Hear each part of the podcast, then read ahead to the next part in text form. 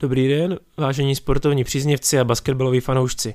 Tady je Martin Černý, šéf-redaktor portálu Svět basketu a já vás vítám u nového podcastu. Jelikož ligy mají nucenou pauzu, rozhodl jsem se, že vám eh, tady to nelehké období koronaviru pestřím přečítáním z knížky Kobeho Bryanta Mentalita Mamby. Je to hodně motivační, takže pojďme do toho. Předmluvu knížky napsali dlouholetý Kobeho spoluhráč Pau Gasol a legendární trenér Phil Jackson. Pojďme si poslechnout první to, jak na Kobeho vzpomíná Pau Gasol.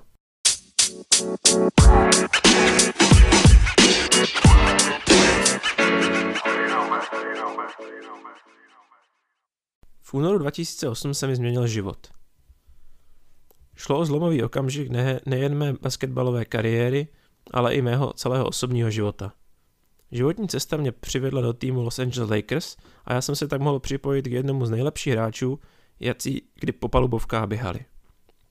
Jen pár hodin poté, co jsem se dozvěděl o výměně z týmu Memphis Grizzlies do slavný Lakers, jsem už seděl v letadle směřujícího do LA, které mě v tu chvíli připadalo vzdálené celé světelné roky. Hned následující ráno jsem musel projít povinnou lékařskou vstupní prohlídkou, bez které se žádná výměna hráčů v průběhu sezóny neobejde. Lakers zrovna hráli, ale já už se nemohl dočkat setkání s novými spoluhráči. Jakmile jsem absolvoval zdravotní testy, vyrazil jsem za týmem do Washingtonu. Kobe mi hned ráno volal, že se sejdeme v hotelu Ritz-Carlton. Do svého pokoje jsem se ale dostal až někdy v jednu ráno následujícího dne. Pět minut poté už mi někdo klepal na dveře. Kobe Bryant. Byla to pro mě tehdy neuvěřitelná ukázka jeho vůdcovských schopností a okamžitě si mě tím získal. To, co už mi jen svojí přítomností sdělil, bylo zcela jasné. Nemůžeme ztrácet čas, tohle je náš okamžik a my ho nesmíme propást. Letos si dojdeme pro prsten za vítězství v lize. Jeho způsob uvažování byl naprosto zřejmý. Nic jiného než vítězství si nepřipouštěl. Jedním z povahových rysů, díky kterým se Kobe stal tak úspěšným, byl jeho důraz na detail. Vždycky nám říkal, jestli se chceš stát lepším hráčem, musíš na tom makat, pořádně makat a pak ještě přidat. Každý zápas dokázal rozpitvat až na atomy. Já osobně, osobně patřím k těm, kteří sledují spousty zápasů a dělají si jejich rozbory. Rád si pustím záznam posledního utkání týmu, proti kterému budeme nastupovat v dalším kole a podívám se, jakou mají jeho hráči zrovna formu. Kobe ale tento proces posunul na úplně jinou úroveň. Pamatuji si ten okamžik, jako by to bylo včera. V roce 2010 jsme hráli v Bostonu finálovou sérii ligy a mně přišla sms. Kobe chtěl, abych za ním přišel do jeho pokoje a podíval se s ním na sestřih toho, jak hráči Celtics přebírají sebehnutí po cloně a co bychom s tím měli udělat v dalším zápase. Vím zcela jistě, že právě tento cit pro detail, jak v tréninku, tak i v přípravě na zápas byl tím rozhodujícím faktorem pro zisk všech mistrovských titulů i množství individuálních ocenění, která Kobe během kariéry pozbíral. Za celou svou kariéru jsem nepotkal jiného hráče, který by byl tak odhodlaný se stát nejlepším. Jeho vůle je neuvěřitelná. Dokázal pracovat tvrději než jakýkoliv jiný hráč, se kterým jsem měl když štěstí to hrát. Kobe věděl, že k tomu, aby se stal nejlepším, potřebuje i jiný přístup lidí kolem sebe. Pamatuji si, jak jsme se jednou sešli na týmové večeři, která se konala pravidelně každý rok před zahájením playoff. Seděl jsem vedle něj a po jídle se společně s ostatními zvedl a chtěl jít domů. Když mi Kobe řekl, že si ještě půjde do haly zatrénovat. Sice jsem ho znal a věděl jsem, jak moc času věnuje přípravě i mimo oficiální tréninky, ale stejně mě tehdy zaskočil. Zatímco ostatní se chystali do postele, jeho povědomí mu říkalo, že je ten nejlepší čas získat trochu náskok na protivníka. Hraju už dlouho a za ty roky se mě spousta lidí ptala, jestli bylo těžké být Kobeho spoluhráč. Odpověď je ale vždy velice jednoduchá. Nebylo. Jediné, co jste museli pochopit, bylo odkud pochází, kam míří a jak moc chce vyhrávat. Byl výzvou pro hráče i trenéry, protože po nich chtěl, aby pracovali se stejnou intenzitou a touhou jako on. Aby se sebe každý den vydali to nejlepší, a to nejen v zápasech, ale i na trénincích. Kobe chtěl prostě vědět, co je zač. Jestli se na vás může spolehnout na cestě za svým dalším vítězstvím. Vždycky mu budu vděčný. Pomohlo mi stát se nejen lepším hráčem, ale především lepším člověkem. Náš společný čas byl opravdu neocenitelný. Mám dva mladší bratry a vždy jsem se snažil být jim vzorem. Nikdy jsem také neváhal je skritizovat, když to bylo potřeba, nebo je naopak pochválit, když si to zasloužili. S Koubím jsme si byli opravdu blízcí. a neváhal bych ho nazvat mým dalším starším bratrem. Nebál se mi říkat věci tak, jak je cítil bez zbytečného přikrašlování a také nevynechal jedinou příležitost být na mě přísný, takže ze mě na hřišti dokázal vymačkat opravdu to nejlepší. Naše přátelství se utužilo jak ve skvělých okamžicích, tak především v těch těžkých. Vždycky jsme si kryli záda, jako opravdoví bráchové.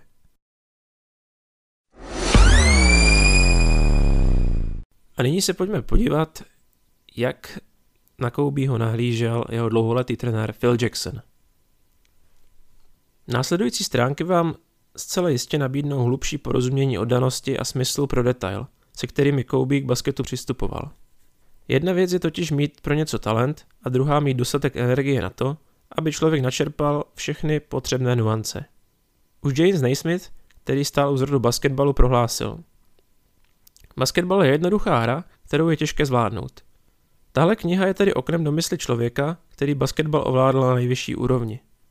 Kombinace fantastických fotografií, Andyho Bernsteina a Kobeho pohledu na hru vám můžou nakonec pomoci k tomu, abyste se sami stali lepšími hráči. Kobe do NBA přišel s nevýdaným nadáním a touhou stát se jedním z nejlepších hráčů v historii tohoto sportu. Svých cílů nakonec dosáhl, a to především díky těžko popsatelnému odhodlání a houževnatosti. Příležitost hrát za jeden z nejslavnějších týmů soutěže, Lakers, mu sice přivedla potřebné diváky a dodala jeviště, ale k úspěchu se dopracoval vlastní pílí. S Koubím jsme se poprvé setkali v roce 1999 v hotelu Hilton v Beverly Hills, když jsem byl jmenován na pozici hlavního trenéra Lakers. Sešli jsme se v jednom z hotelových apartmá chvíli předtím, než jsem měl sjet o pár pater níž do konferenčního sálu na tiskovou konferenci. Kobe mi přišel říct, jak nadšený je z možnosti hrát v trojuhelníkovém útočném systému, se kterým jsme v předchozích letech dominovali při mém působení u, týme, u týmu Chicago Bulls. Také se chtěl pochlubit tím, kolik toho o systému už ví. Už tehdy se dal označit za skvělého studenta, který se bezchybně orientoval v probírané látce. Tenhle 20-letý kluk tam stál a z jeho rozboru byste usoudili, že hraje na profi úrovni nejméně 10 let. Už z principu je trojuhelníkový útok uzavřeným systémem, který vyžaduje disciplínu. Hráči, který by chtěl hrát sám pro sebe, nenabízí moc prostoru. Byl to důkladně promyšlený a naprogramovaný styl hry. Pošli míč dopředu a využij prostor pro rychlou střelu. Pokud prostor nenajdeš, vytvoř trojuhelník, počkej si a čti reakci soupeře. Zautoč na jejich slabinu a využij přitom všechny svoje dovednosti. Mám dva syny, dvojčata. Jsou o rok mladší než Kobe, takže jsem měl velmi dobrou představu o schopnosti takových mladěsů soustředit se na plnění úkolu. Taky jsem měl to štěstí trénovat řadu hráčů, kteří mluvili o hře podobně zasvěceným způsobem ještě za mého působení v Chicagu. Jenže Kobe věděl, o čem mluví, už ve svém nízkém věku. Navíc uměl dodržet slovo a basketbal opravdu podrobně studoval. Kobe si zlomil kůstku v zápěstí hned v úvodním přípravném zápase před naší společnou sezónou. A přišel kvůli tomu o 14 zápasů. I tak se nám podařilo vykročit do sezóny úspěšně a já se začal obávat, že po zranění bude vyžadovat nějaký čas na zapracování do sestavy. Nakonec to ale nebyl vůbec žádný problém. Jedinou jeho prioritou bylo, aby tým vyhrával. Asi měsíc potom, co se vrátil do hry, mi volala Jerry West, jedna z hráčských legend klubu. Chtěl mi převyprávět svůj rozhovor s Koubím.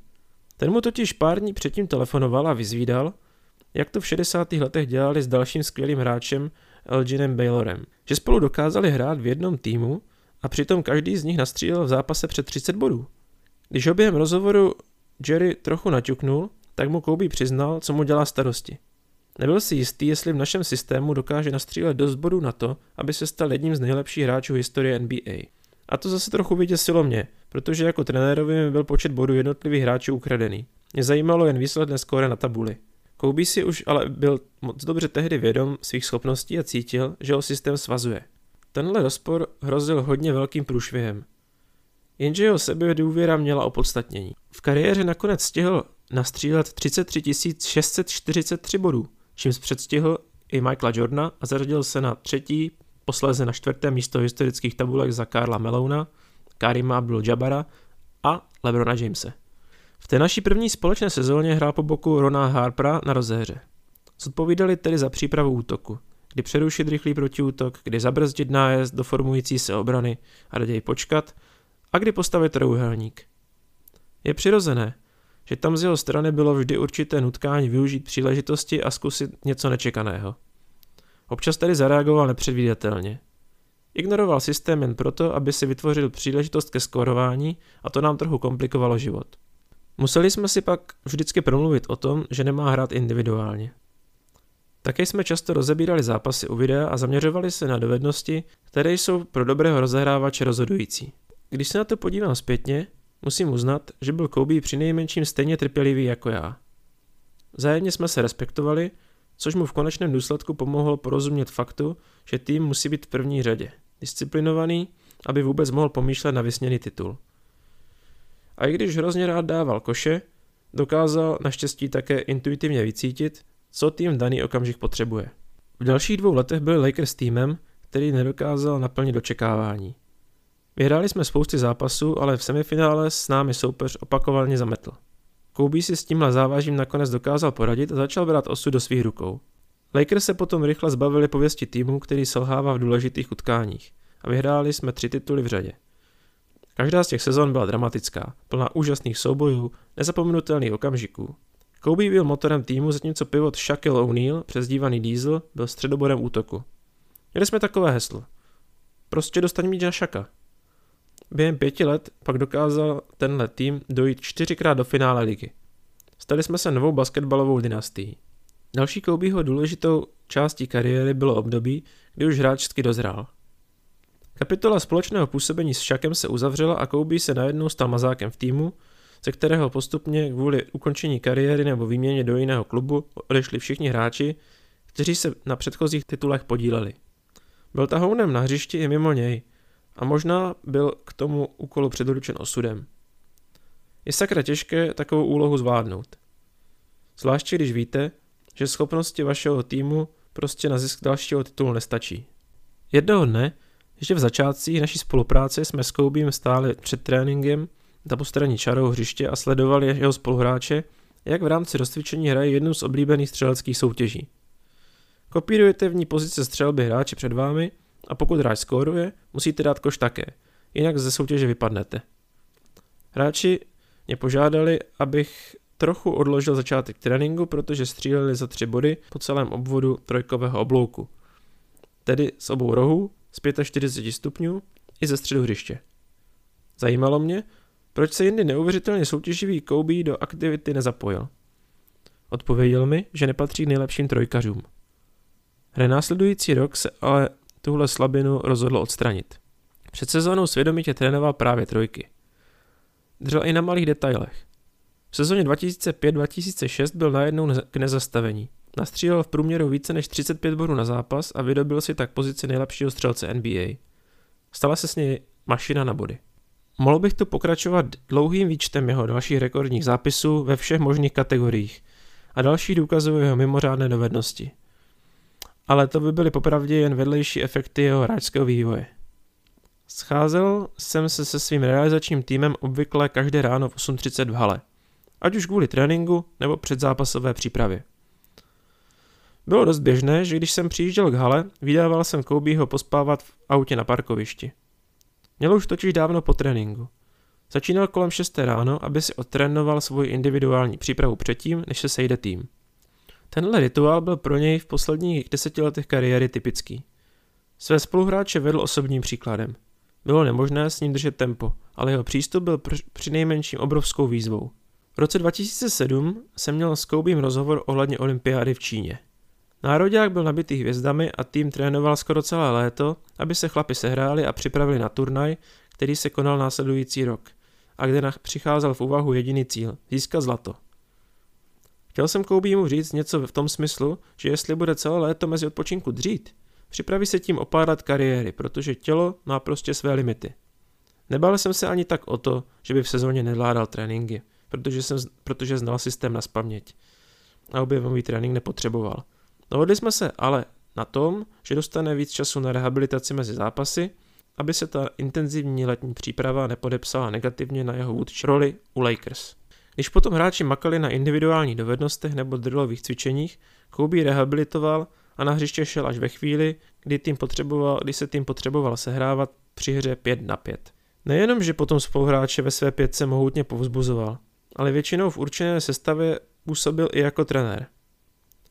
Pozoroval jsem, jak extrémní zátěž si tou dobou nakládal, aby byl připravený na zápasy a říkal jsem si, že s takovým přístupem vydrží hrát už jen tak pět nebo šest let.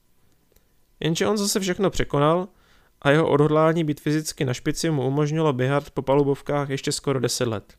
Uvědomte si, že šlo o nesmírně namáhavá utkání v nejlepší lize světa. A možná pochopíte, jak ohromnou vnitřní sílu musel Kobe mít. Tolik slova Phila Jacksona a Poa Gasola. Teď už pojďme na Kobeho vzpomínky a poznatky.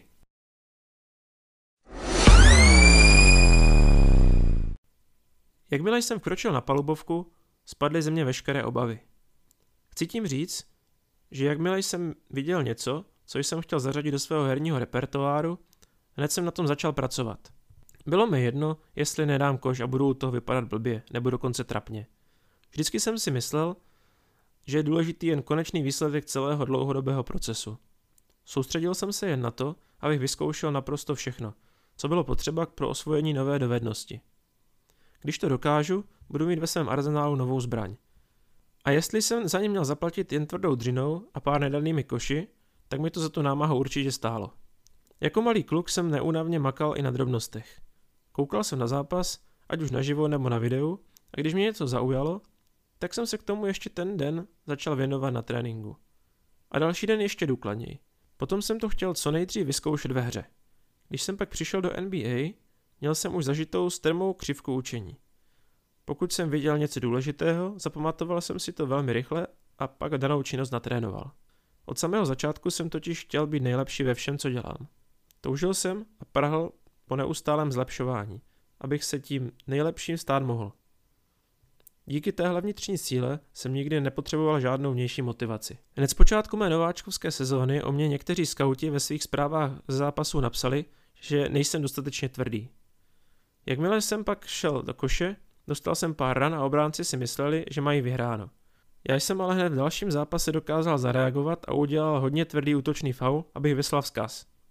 Jsem na vás připravený. K tomu, abych se stal skvělým hráčem, jsem ale žádná taková upozornění od okolí vlastně nepotřeboval. Od začátku jsem chtěl v téhle hře dominovat. Prostě jsem si říkal, dostanu vás. Ať už jsem hrál proti starým mazákům Elenu Iversonovi, Tracymu McGradymu, Vinci Carterovi, nebo ze současných hvězd třeba proti Lebronovi, Russellu Westbrookovi, nebo třeba Stepovi. Bylo mým cílem je přehrát. A abych to dokázal, abych složil tu skládanku všech potřebných dovedností, byl jsem ochotný zajít v přípravě dál než dokoliv jiný. A navíc to pro mě ještě byla zábava. Byl jsem vyhlášený tvrdou prací v posilovně. Do posilovny jsem začal chodit v 17, když jsem byl draftován do NBA. Nepouštěl jsem se do ničeho převratného. Zařadil jsem jenom jednoduché, časem mnohokrát prověřené cviky na posílení vždy jen jedné svalové skupiny. V průběhu celé kariéry, v zimě i v létě, jsem dodržoval stejný harmonogram. Posilovat 90 minut každé pondělí, úterý, čtvrtek a pátek. Myslím tím tvrdou práci, po které námahou necítíte ruce. Hned potom jsem si šel do tělocvičny zastřílet. V průběhu let jsem možná změnil pár cviků, ale nikdy ne svoji filozofii. Když něco v minulosti pomohlo jiným skvělým sportovcům dosáhnout úspěchu a když to pomáhá i tobě, tak to neměň. Proč bys to měl měnit a zkoušet nějaké nové modní výstřelky? Drž se osvědčených postupů, i když třeba nejsou tak moc populární. Pověstné posilování o půlnoci. I tyhle tréninky měly svůj důvod. Vycházely z kombinace mé posedlosti po zlepšování a nezbytných denních povinností. Věděl jsem, že když nebudu vyspávat a vstanu dřív, budu mít víc času na trénink. Kdybych začal svůj den v 11 dopoledne, odtrénoval bych, potom bych potřeboval 4 hodiny na odpočinek a vrátil se do tělocvičny na 2 hodiny od 17 do 19. Když jsem ale vstal v 5, stihl jsem první fázi odtrénovat do 7, do 7 hodin, druhou jsem zvládl od 11 do 14 hodin a třetí od 18 do 20. Tím, že jsem vstával brzy, jsem si udělal prostor na jeden trénink denně navíc. Za dva letní měsíce je to už docela slušná porce hodin v tělocvičně k dobru. Časté vstávání mi navíc pomohlo skloubit basketbal a rodinný život. Když se moje děti ráno probudili, byl jsem už doma z prvního tréninku a oni to vůbec nepoznali. A večer jsem je mohl uložit do postele a až potom jsem šel do tělocvičny, tedy ve svém volném čase a ne v době, když s kterou jsem mohl trávit s nimi. Byl jsem odhodlaný věnovat se naplno basketbalu, ale nechtěl jsem se připravit o chvíle s rodinou.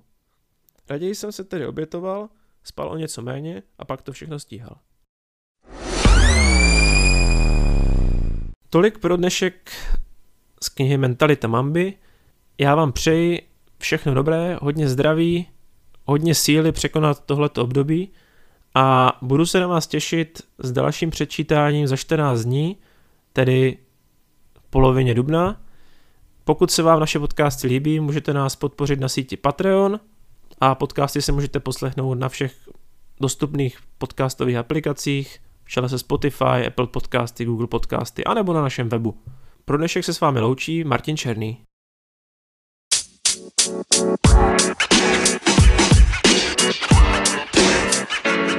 know, man.